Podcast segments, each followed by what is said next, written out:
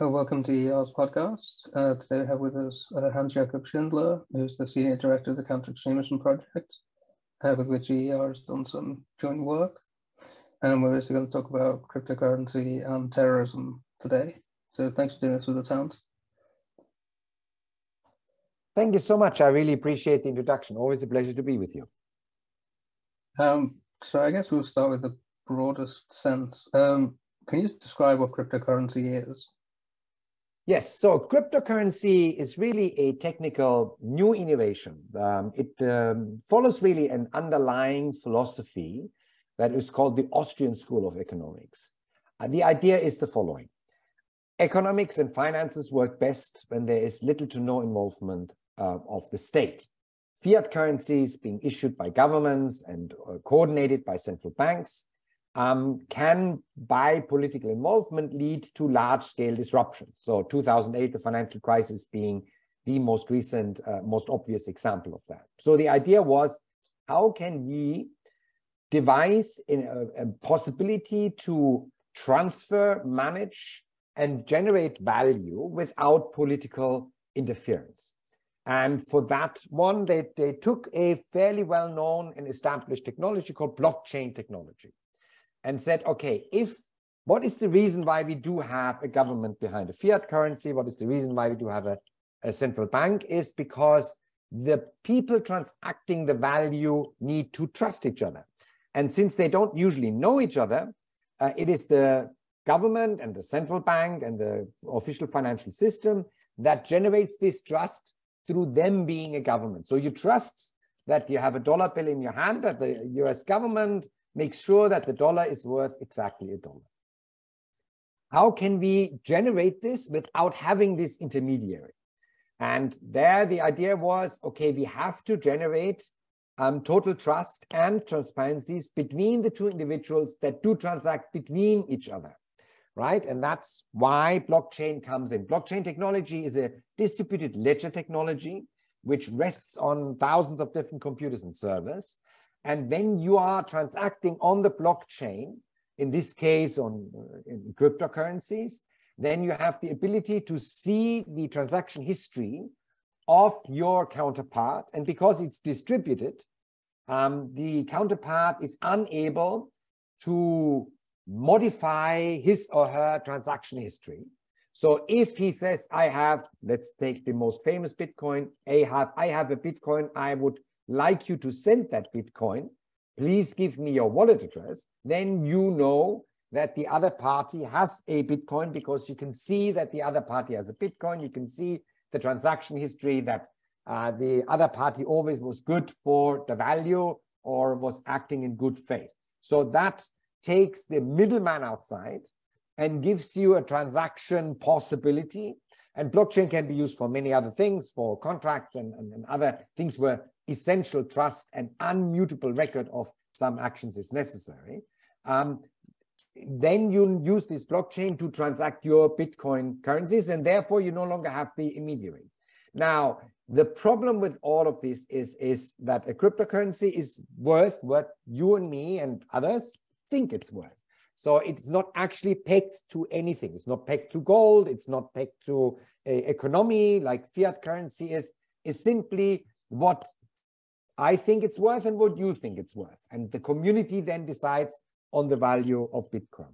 So it is simply a communications mechanism that in the case of cryptocurrencies is used to store and transfer value, but value that is created on the trust of the of the users that there is actual value there. That's why some argue cryptocurrencies are somewhat of a of a Ponzi scheme or or a fraud because there's actually no real world value connected to a Bitcoin. It's a you generate a Bitcoin. It's called mining by solving mathematical formulas. You need a lot of space, uh, server capacity, a lot of computers in order to do that, and then you generate the value of a Bitcoin. Now, in order to ensure that this is not going to get a completely diluted value. Classically, cryptocurrencies uh, limit the amount of cryptocurrencies that can mine, i.e. the algorithm that generates those problems that are going to get solved in order to mine the cryptocurrencies get increasingly harder. And then at one point, it's simply physically, humanly impossible to generate more. So cryptocurrencies, I think, is pegged at 20 million of those. Uh, other cryptocurrencies are, have more or less reiteration of that. But that scarcity is then in, meant to ensure continued value of that electronic signature. Do you take much of a view on whether it actually is a, a Ponzi scheme? Look, I mean, if people wouldn't have lost money until now, and many, many, many people did, um, I would say, look, it is, it is not dissimilar to fiat currency in that we no longer have the dollar pegged to the gold. Um, we do have simply a story of the US government being a viable government for money, the European Union with its euro being a viable economy uh, for the euro, but there is still also no longer a connection between an actual physical value and, uh, and the fiat currency. However, of course, this being established way to transact value, fiat currencies, this being regulated globally, um, it is a more secure, uh, uh, uh a more secure way of storing and transacting value than cryptocurrencies at this point are. And you have seen large scale failures of the systems, entire exchanges collapsing, or actually large scale fraud like, like the big FTX exchange that collapsed a couple of months ago, very obviously seems to have been. So it is somewhere in the middle, but many people make the argument that we are at the beginning of a new technology, a beginning of thinking about value and transfer of value in a completely new way, then of course, yes, at the beginning, you will have large scale failures and this will weed out the bad actors from the good actors in the in the in the sector and then in the end you are arriving at a decently functioning system so you can take both positions i would say the jury is still out uh, maybe maybe you'll say again that the jury's still out. This is the last question on crypto itself before we get into the terrorism side. Uh, obviously, as you mentioned, like the, the fraud is fairly endemic. I mean, people just basically steal large amounts of money, and it sort of there's nothing you can do about it. Um, but the the problem with crypto seems to be that the things that would make it functional would make it basically the same as the fiat currencies. And in other words, all of the things that crypto was supposed to solve, um, it wouldn't be able to do those things if it adopted the safeguards needed to make it a kind of a viable system. You would just have reinvented fiat currencies. Yeah, one could so make that the... argument. And there's this sub variant called stable coins that is pegged to an actual fiat currency, right? So the value of cryptocurrency X is pegged to the dollar or to the euro um, which then basically, as you said, takes out this uh, idea that there is no intermediate.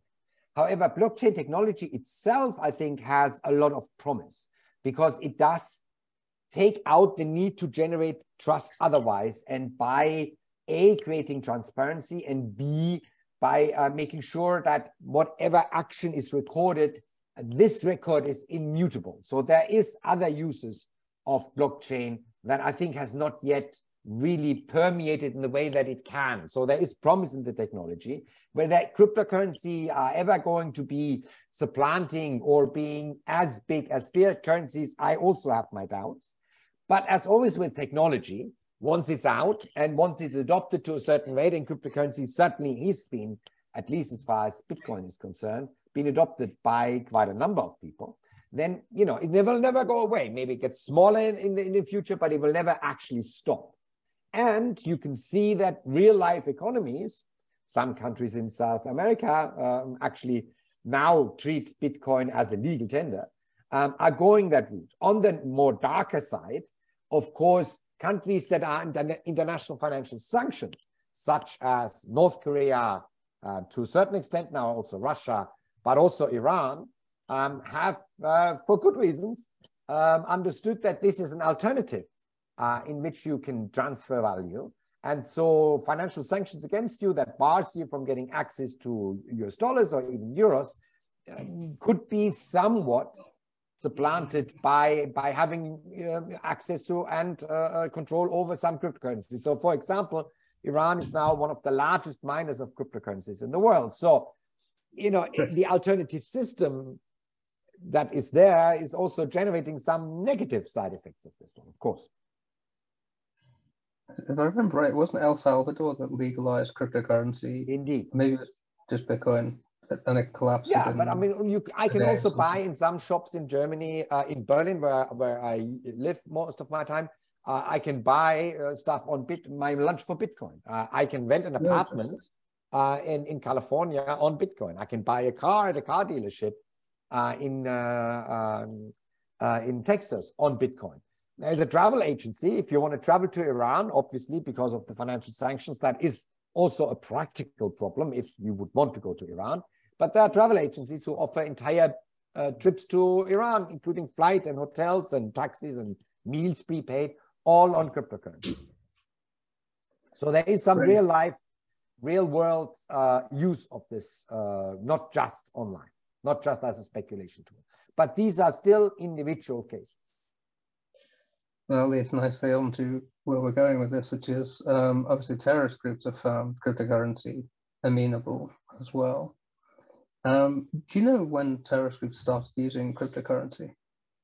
Well, I mean, the, the origin date when the first terrorist ever used a cryptocurrency, I think is unknown. I mean, first of all, it's very important to, uh, to understand that whatever new technology comes on the market, terrorists and criminals are going to misuse that technology. That's nothing, that's not a characterization of the technology. Technology is technology. It's neither really good or really bad.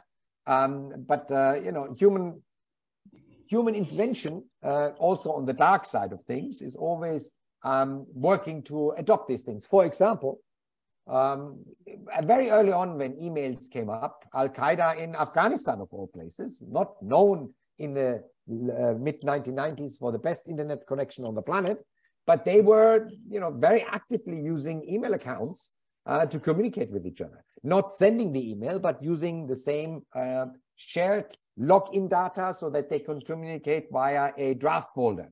So it, it, to avoid sending emails and being detected, they basically just had one email account where everyone was writing the message in the draft folder. So that was at the time when I was at university and I didn't have an email account yet, right? So uh, terrorists will always do that. What we do know is when the first indictments on the misuse of cryptocurrencies happening. That really is in parallel with the situation of uh, ISIS rise in Iraq and Syria. That's when the first group started to toying with the idea, not only in Syria, so ISIS was pretty much one of the first ones, but also Hezbollah supporters tried to explore uh, whether this would be an alternative way to actually raise money and store money without governments having the ability to freeze terrorism financing. So the big risk for the terrorist financer, of course, is that he gets discovered by a government. So his account gets blocked, the money is basically frozen or even seized in, in, after a court order. However, with cryptocurrencies being unregulated, more or less globally at that particular point, so 14, 15, 16, if you don't regulate it, how can you freeze the value, right? So we had attempts of ISIS. There's a unfortunately a very disturbed teenager who wrote a handbook on how to use uh, uh, bitcoins here uh, for ISIL here in America and send it there. There are cases of donation drives. And here we saw a shift if you use cryptocurrencies. And that's also one of the reasons why it was adopted early on is until that time, if you had a donation drive for a terrorist organization, you had to put layers and layers of obfuscation between you and anyone who's not in the know from the outside i.e., you could not openly raise money for Al Qaeda or you could not openly raise money for Hezbollah. You had to have an organization with some, usually some very nice fancy name that would then send, collect the money to help children or buy medical supplies and then transfer via Hawalada or money couriers or other uh, ways of obfuscation uh, money to that particular terror organization. With cryptocurrencies being unregulated at that time, so we're talking about 15, 16, 17, um, this risk completely reversed. Because you couldn't seize the money, anyone talking about the donation drive, and there was an article in the New York Times about the very first donation drive coming out of Syria for a terrorist organization, that actually helped the donation drive because now publicity was helpful rather than dangerous because now more people knew you are more likely to get uh, donations on cryptocurrency and your money can't get seized. So it, it had a really interesting effect on, on the way that some of the terrorist groups thought about cryptocurrencies. I mean, there is a Palestinian group that uh, had no compound now uh, to put out on social media a cryptocurrency uh, uh donation drive and attach to it a, a PDF presentation of what weapons and ammunition and explosive material would buy you. So one cryptocurrency, uh, one, one Bitcoin for a Kalashnikov, two Bitcoins for whatever, a mortar shell. So, you know, it would became very, very, very open in, in how they did this and what they did this for. That makes sense. I want to come to regulation in just a second, but other than the Islamic State and Hezbollah and some of the Palestinian groups, uh, have any, who else is kind of making use of this? Well, anyone who has to hide something, to be totally honest, or is afraid that his money gets seized. So obviously it's used by uh, um, very professional sanction averse, uh, uh, uh, uh aversion by Iran, by Russia, to by North Korea, to, to buy spare parts. Um, it is used, um, and that was a shift um, when um, some of the more violence-oriented right-wing extremist groups in America, after the Unite the Right rally, rally in 2017, in Charleston, all of their or most of their website and web shops got simply um, rejected by MasterCard, Visa, American Express, PayPal, and other payment service providers because of the reputational damage. You didn't want to be connected to those people. And that really led right wing extremists to also uh, begin adopting cryptocurrency as a alternative payment mechanism to raise funds for themselves. Um, do you know what kind of scale cryptocurrency is used on by terrorist groups? Yeah, so here's the big discussion, right? So if you talk to some players in the field, um, I'm not going to name them, right? The argument always is um, hardly anything, which is true and it's not true. So the problem here is the very first cryptocurrency that got widely adopted is Bitcoin. Bitcoin is very transparent from the outside, you don't even need to be transacting with your counterpart. From the outside, you can, and you, if you know the wallet address, you can look in the wallet and you can see how many Bitcoins this particular wallet holds. And then you can look which other wallets this Bitcoin has, this wallet has transacted with. So everything is absolutely transparent, not just for the two parties interacting, but also from the outside. This was, of course, the reason, because the wide adoption of Bitcoin was the reason that uh, terrorist groups first and foremost started to use Bitcoin. However, because of transparency and because you know tools were developed called blockchain analysis tools that connects then the wallet address, which is simply a combination of numbers, it doesn't have a name attached to it. But when you are looking who this wallet is transaction with and find where at one point or the other this Bitcoin in the wallet gets then transferred back into fiat currency, ideally, then you can make an educated guess, so a statistically likelihood that this Bitcoin wallet is connected to this IP address or this particular identity or this particular name. It takes quite a lot of work, but it's possible because everything is transparent. However, technology never stops. So Bitcoin was simply the first, in my opinion, the purest way of that philosophy, total transparency, no intermediary because we have total transparency and absolute trust because record cannot be muted. We now have other classes of cryptocurrencies, in particular called privacy coins, which either, like Monero, encrypt the wallet. So you can see that there is a wallet, but you can no longer see what's inside the wallet, or uh, encrypt the wallet as well as the blockchain which means you can see the wallet, but you don't know what's in the wallet and you do not know who that wallet uh, or what other wallets this wallet has transacted with in the past. that means we are losing visibility of what is actually going on when it comes to these particular technologies from the outside. If you're transacting, that's fine. So, you know, if you want to look into the wallet, you have to create your own wallet and then transact in that particular cryptocurrency with the other wallet. And then you can still see what's in that wallet, but you have to transact with that wallet. Meaning we are losing the, and all of the indictments, by the way, on, on terrorism financing have been more or less exclusively on Bitcoin, on the actions taken on Bitcoin. In the newest indictments uh, here in the US, it says, and there were also Monero and Zcash and, uh, and other transactions but the indictment is on what was done on Bitcoin because that is was what is visible. Every single extremist organization that we looked at at the counter extremism project, whether it's right wing extremism, Islamist extremism, every terror organization that the US government has done an indictment to now also deals with privacy coins.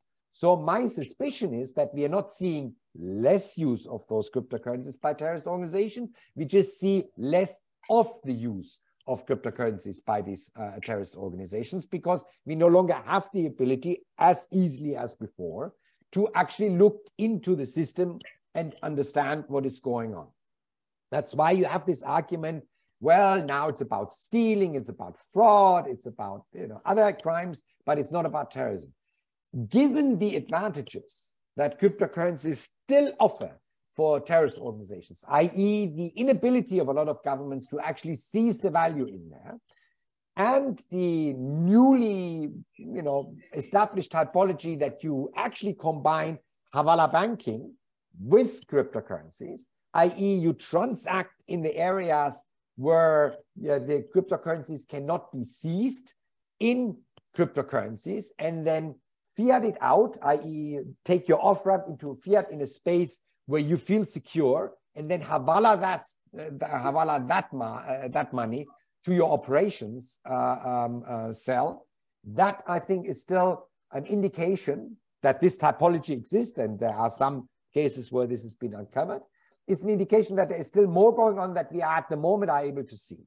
But you will hear arguments from the industry constantly that this is not an issue at all, which incidentally is the same argument all industry always makes when their products become uh, become problematic. In the early days of social media, all of the big social media companies always are, argued that terrorism, extremism content on their platform is minuscule, hardly used. Why would you, in the war zone of Syria, need to access social media? Well, turned out after the Islamic State did these very public uh, videos that even in a war zone, even in Syria, even in Afghanistan, if nothing works, telephone connections, mobile phone connections usually work because militaries need to communicate with each other. And so you do have an a, um, a uh, internet connection. If nothing else, you have a satellite internet connection, also commercially available now, which means these technologies are also useful in and are used in active war zones.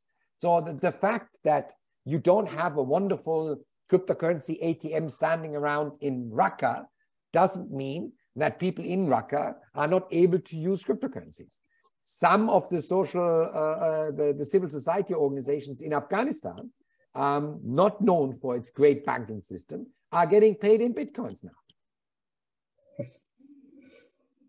So, uh, how do it's interesting you mentioned Hawala. I didn't actually know that the cryptocurrencies have been kind of combined with Hawala, though I guess it makes sense because it's it's obviously fungible. You combine um, the best um, of both worlds, right? So you have yeah.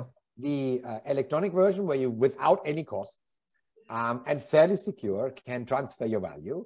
And then you use Hawala, which is a big obfuscation mechanism that it's been very successfully deployed for many, many years. Nothing to, you know, no problem with Hawala as such. This is a transfer mechanism of, of money that's sure. been used for thousands of years, but it obviously helps that record keeping in the Hawala system in many countries is not quite at the same level as it is in the financial system. So you combine the best of both worlds, really, as from a terrorist perspective, of course. Of course. Um, I, what I was going to ask was actually, in a sense, how they how they compare with each other. So is the, for example, is Hawala still a larger kind of terrorist mechanism than cryptocurrency, or is it just impossible to to really in other words, do they do basically the same function or are they kind of distinct? Well, see, you know, the problem is you don't have good data on either one of them. However, look, everyone who looks at terrorism financing continues to say cash is king. So fiat still plays the much larger role. And because we have gotten very good with regu regulations and with monitoring of transactions, or much better from the way that we were in the early 90s when, when the financial system began to be regulated, fiat and um, uh, fiat currency and the official financial system don't go well for terrorists. So you have the cash, but you can't go to a bank, or in many cases, you're not able to go to a bank, put it in a bank account and transfer anywhere. So Hawala really offers uh, the advantage of not having to go to the formal financial system, which is much higher regulated than, than uh, Hawala in many other countries. Plus, of course, in order to be a Hawala dealer, all you need to do is you need to have contacts in the countries where people want to uh, send the money to. So you don't really need an infrastructure. As you know, Hawala works in that I go to Hawala Dar, I give him 100 euros. I say, I want to send it to Kyle. Um, please, the password is this, right? And then I contact Kyle outside the Havaladar, give you my password. You go to the Havaladar contact in the country where you are. You say the password or the, uh, uh, the code that is given to uh, by me to you and you get a hundred dollars. And then once the, the this uh, proportion between one and the other side is getting too big, you know, money gets uh, flown over, or in some cases, in the more professional Hawala Dar world, get actually transferred via via normal bank accounts back to the other country. So it really doesn't require anything except that you have a good international contact network, which means you can operate from wherever you are. And people simply need to trust you. And that's usually done because you've done it for a long time. Makes sense. Um, okay, so on the the issue of regulation of cryptocurrency, as far basically, I'm going to give you the argument against, and if you can then tell me where this, they're going wrong. So as I understand it, the, the arguments against it, other than just that the industry, no industry kind of really wants to be regulated. Um, so firstly, it would it would take away the secrecy, which is kind of the point of it for most people you would have to have some kind of transparency over who actually owns wallets and things, which is kind of not what they want. The other problem would be that audits would have to be taken of these these currencies, and I think in a lot of cases that would reveal that they actually don't have as they don't have as much actual money in the system as they claim they do, um, because a lot of them are, as you said, because of the kind of Ponzi scheme nature of it, they're basically paying off new new subscribers with the money of old subscribers. So that's the first thing. The second thing is just the sheer difficulty in implementing it because they can't actually force disclosure really from these these systems because they the technology just allows them to, to cloak themselves. Um, and the third one is uh, related really to the first, uh, because of the kind of the nature of it, which is on the borderline of kind of legality anyway. Like, I mean, the reason it's not a Ponzi scheme is because Ponzi scheme claims an underlying um, kind of resource that is generating wealth, whereas cryptocurrencies don't claim that. Um, they just promise increases in wealth kind of by magic. Um, so because they're not promising anything, they're not actually technically breaking the law if they don't deliver. Um, but if you regulate it and bring it within kind of a legal framework, you would be granting legitimacy to that system and kind of opening people up to all kinds of fraud. Um, so yeah, how would you say to Well, I mean, that? you make now the perfect argument to say, why don't you let the criminals be criminals? Right? Yeah. I, I, think it's more the criminals will be criminals. Eh, you know, I'm not really shocked that criminals say, please, you know, I mean, I, I don't want to be transparent and I don't want to have KYC and I sure. don't want to do due diligence. But I mean, this is luckily the industry is shifting on that one. That was the original position, right? This is supposed to be um, the alternative to a state controlled government policy, politics influenced financial system and how can we now be regulated by the very same government that we actually want to be the alternative to as far as transfer is concerned. I get that argument. Exactly. The problem is when you make that argument, right, and you want to be an alternative transfer mechanism, you're going to have to live with the fact that you just now programmed the perfect technology for anyone with nefarious purposes, for criminals, for sanctions evaders, for human rights violators, for human traffickers, for terrorists. This is the perfect system. Outside, completely dark, no controls, no one knows what's going on. Guess who 80% of your customer base is going to be if you're lucky, right? Possibly even closer to 90%, because that's what they need. You just provided it to them. So there needs to be a middle ground. Now, the question has resoundingly been resolved, of course, on the US side as well as on the European Union side. With the fifth AMLD, um, the fifth, fifth anti-money laundering directive, virtual assets and virtual asset providers are now treated in the European Union for a number of years, very similar to simply other financial institutions. You need a license, you need customer due diligence, yada, yada, yada. In comes the technical question, and that one is for the industry and one is for governments. For the industry, of course, is how do I deal with privacy coins? The only way to deal with privacy coins, because not only when we're talking about industry, we're talking about exchanges, a word that we haven't mentioned yet. That is simply, ah, how would I best describe this? It's more like a bank, right? So they hold your wallet, they provide you with a wallet, they hold your wallet, they have the ability for you to exchange in different cryptocurrencies, and yet they provide a service to you. Because they're providing a service to you, they are regulatable. Now, if you have, however, a cryptocurrency that is absolutely encrypted, wallet and blockchain, what do you do? The only answer for the exchange would be I either don't accept this or I introduce a protocol that forces those who want to transact into um, uh, uh, in that cryptocurrency on my exchange to simply, uh, for me as the exchange only, um, break the encryption, i.e. open the encryption up so I can see what's going on and I can do customer due diligence. So this regulation's been around since uh, 2019, really when the FATF started to develop the first kind of regulatory ideas. And in, in the US and in the EU, I think we are fairly far down the, the lane now with the new proposal of the EU Commission that not only first they only regulated exchanges that also offered fiat to crypto, crypto to fiat transactions because they had this link to fiat money. Now they're saying, no, no, also if you just deal in crypto to crypto transactions with closed a closed a important loophole. So that's the technical question, what to do with privacy coins that exchanges will have to deal with if they want to deal in cryptocurrency.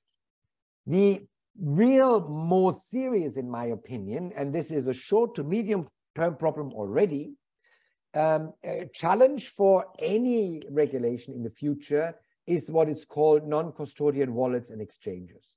That is no longer a commercial enterprise. So usually as the normal user, you go to exchange, you pay the money that they give you a wallet, and then you start transacting and therefore that service can be regulated. A non-custodial wallet is a shareware developed by someone, sat, sits on the internet, you can download it for free, right? And then you have a functioning wallet.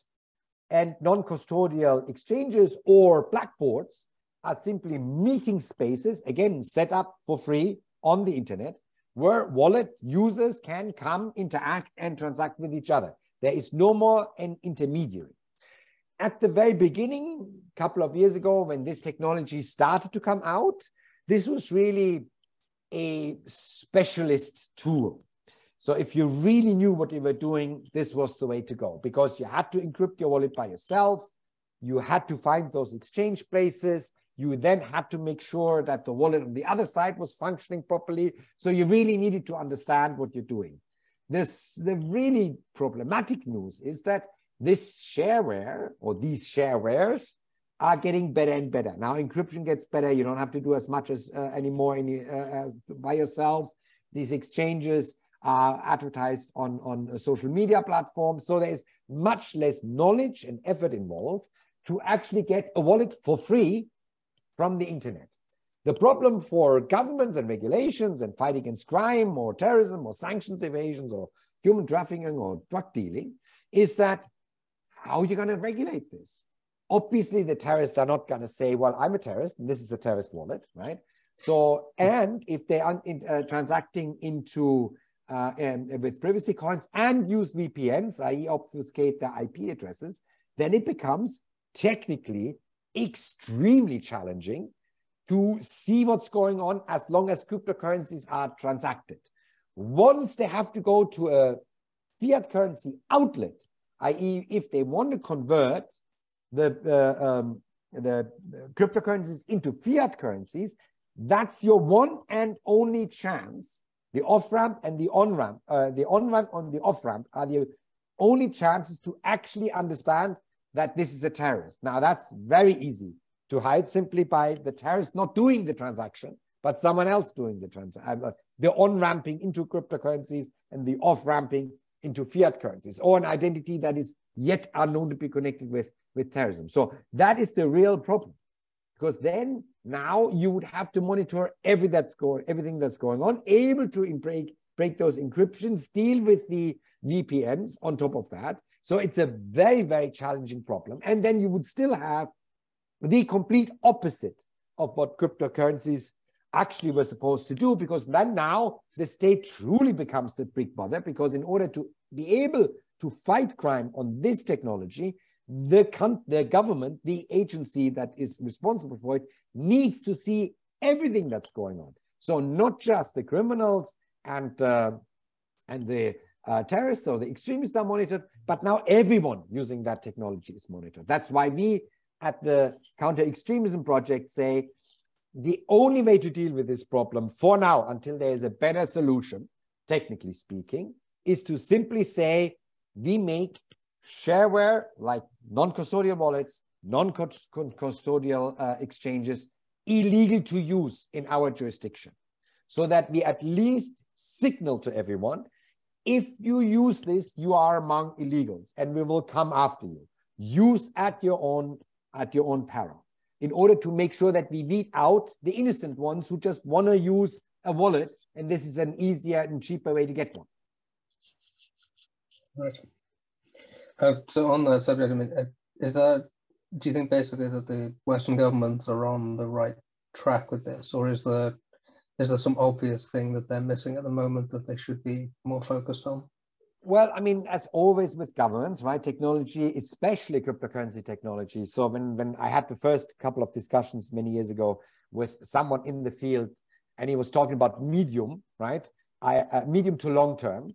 I said, so what, what, what is medium to long term in your industry? And he said, well, three to five years. It takes more years to negotiate one update to the uh, anti-money laundering directive inside the European Union. So we're always behind uh, on the regulatory side um, the technology to start with. Plus, obviously, cryptocurrencies are very different from fiat currencies. So our knowledge, expertise that is being developed on fighting financial crime, fighting terrorism financing, really is not the knowledge that you need here. You need more pro pro pro computer programming. Uh, you need different software tools. Um, these skills have not yet been developed to the appropriate extent given the fairly large adoption rate of cryptocurrencies, even in our economies, let alone the US economy. So you really need to have a lot of capacity building here. And also within the European Union with 27 uh, member states, you have to think about pooling resources. Does it make sense that Germany and France and Italy and Estonia and Poland all develop their own cryptocurrency uh, um, investigation units, having to buy the same very expensive software, having to hunt for the same very few really good software engineers that you actually need to do it?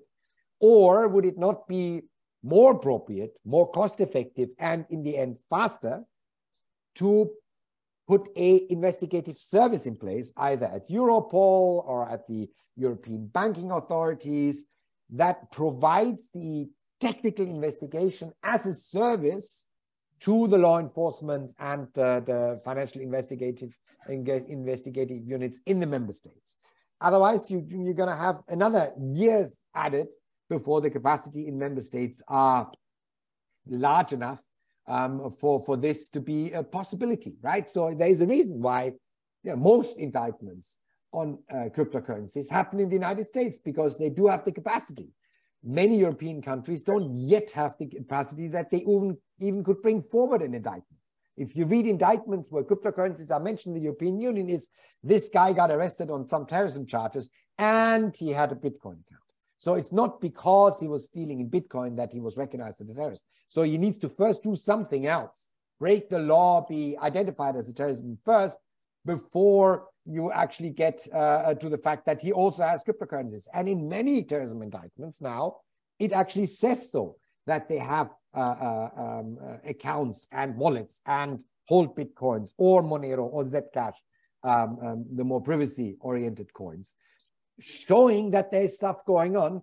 But in the European Union, we are not yet there to actually see precisely what's going on. Makes sense. Um, so the last question is a bit of a, a kind of a speculative one, but uh, just see what you think about it. Uh, uh, presumably, the regulations um, and the, the kind of increasing focus on cryptocurrency as it comes in will deter some terrorists or at least cause them to to adapt or maybe to move um, so I guess a two-part question: How do you do you think the terrorists will be able, and similar criminal groups will be able to adapt to the regulations and kind of evade them on cryptocurrency itself? Um, and do you think there's another technology where is there another visible technology now that they might move to if crypto becomes inhospitable? Um, no regulation ever makes any system completely inhospitable to malign actors, right? So 20 years of uh, financial regulations, and we still have money laundering going through the financial system. We still have some terrorism financing going through the financial system. So this is not, there's never a silver bullet. Bad stuff is always going to happen. People are always going to find a way around any regulation that you put in place. It's simply the point of regulation is to make sure that it's not easy and that it creates a considerable amount of operational costs and constant adjustment on the malign actor side in order to make sure that they have operational losses while trying to do very normal things. That's the reason why you have regulation inside. No one ever claimed that any regulation on anything prevented bad stuff from happening 100%. It will also not be possible here.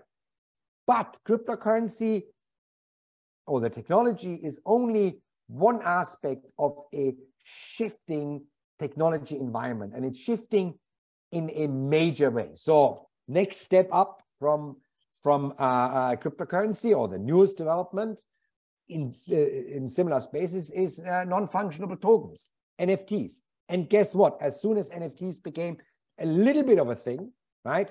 First thing, ISIL is trying to issue some NFTs to earn money. Second thing, a couple of weeks later, a right-wing extremist terrorist group in, uh, in uh, Russia, the Russian Imperial Movement, uh, also issued some uh, non-fungible tokens that they wanted to sell in order to finance their activities on the front in Ukraine, fighting Ukrainians. So proving my point that terrorists and criminals are always all early adopters. So that is another way of thinking on how an economy works now with non-functional tokens. Now you're no longer claiming to create a currency, now you're creating art, the, the ability to sell stuff on a on a platform, right? Not just transact, but actually sell things in on uh, virtual things inside a virtual environment.